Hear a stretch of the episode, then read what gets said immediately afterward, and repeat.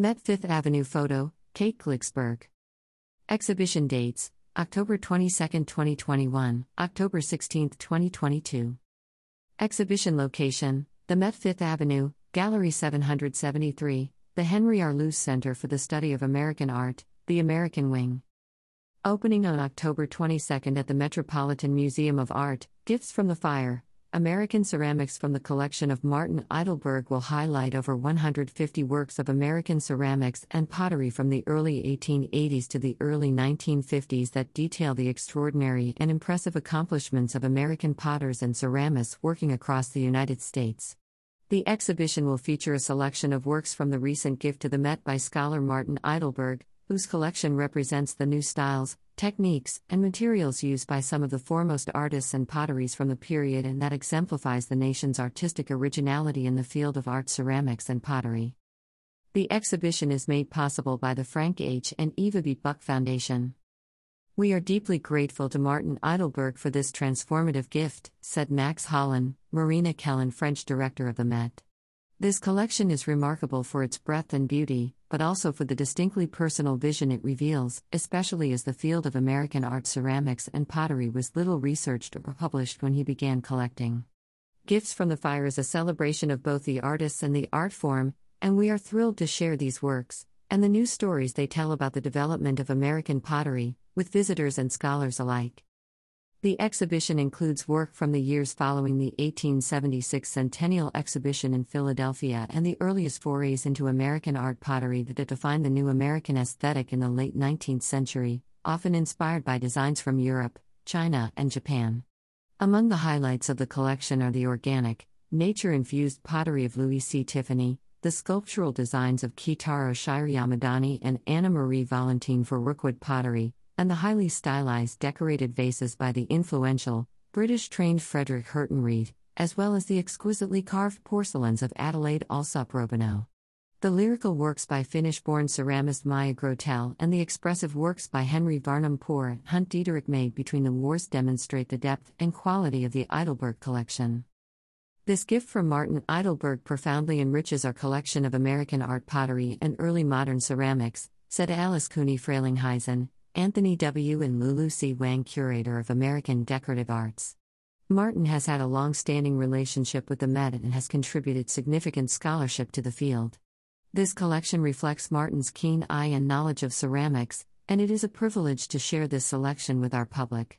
The exhibition is a wonderful opportunity for visitors to witness the plethora of styles and ingenuity of artistic expression in clay during one of the most creative periods in our country.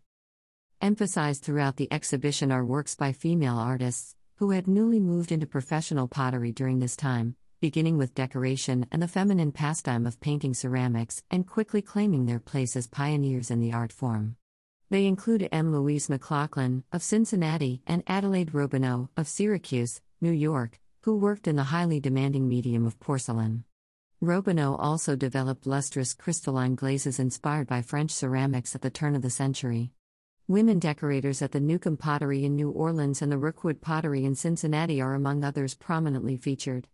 Other artists who contributed to the rich diversity of American art pottery include the innovative potter George E. Ohr from Biloxi, Mississippi, and Artus Van Briggle and his wife, Anna Van Briggle, with their Art Nouveau and Symbolist inspired work in Colorado Springs, Colorado. Many of the ceramics represented in the collection exhibit a great awareness of international trends in contemporary art and design. Between the wars, talented emigres fleeing political strife abroad, like Maija Grotell, Susi Singer, and Frans Wildenhain, adapted prevailing styles from their countries and produced outstanding work, often in a modernist vein.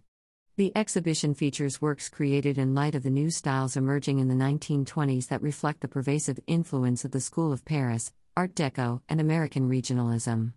Artists here include Wilhelm Ream for Rookwood in Cincinnati, Thelma Frazier for Cowan Pottery in Cleveland, and Glenn Lukens in Los Angeles. Across the United States, artists worked with industry to provide designs that would be both desirable to an increasing dinnerware market and at the same time help to define an American aesthetic. Examples include Waylande Gregory's highly stylized cubist renditions of polo players and the highly charged designs by Rockwell Kent for Vernon Kilns. Through the Eidelberg collection, a fascinating narrative emerges along with insights into the challenges these ceramists faced as they sought to create art from clay. The Eidelberg Collection, which was a gift to the Met as a continuation of the museum's 150th anniversary, joins three major gifts of ceramics by Robert A. Ellison Jr., establishing the Met as a preeminent place for the exhibition, interpretation, and study of art in clay. Gifts from the Fire American Ceramics from the collection of Martin Eidelberg is curated by Alice Cooney Frelinghuysen, Anthony W. and Lulu C. Wang, curator of American Decorative Arts. The exhibition is accompanied by the catalog Gifts from the Fire, American Ceramics, 1880 to 1950, authored by Alice Cooney Frelinghuysen and Martin Eidelberg, which will be available on the Met's website and in the Met store. The catalog is richly illustrated with all new photography and includes an interview between Frelinghuysen and Eidelberg about his collection. The catalog is made possible by the William Cullen Bryant Fellows of the Metropolitan Museum of Art. The exhibition will be featured on the museum's website, as well as on Facebook, Instagram, and Twitter.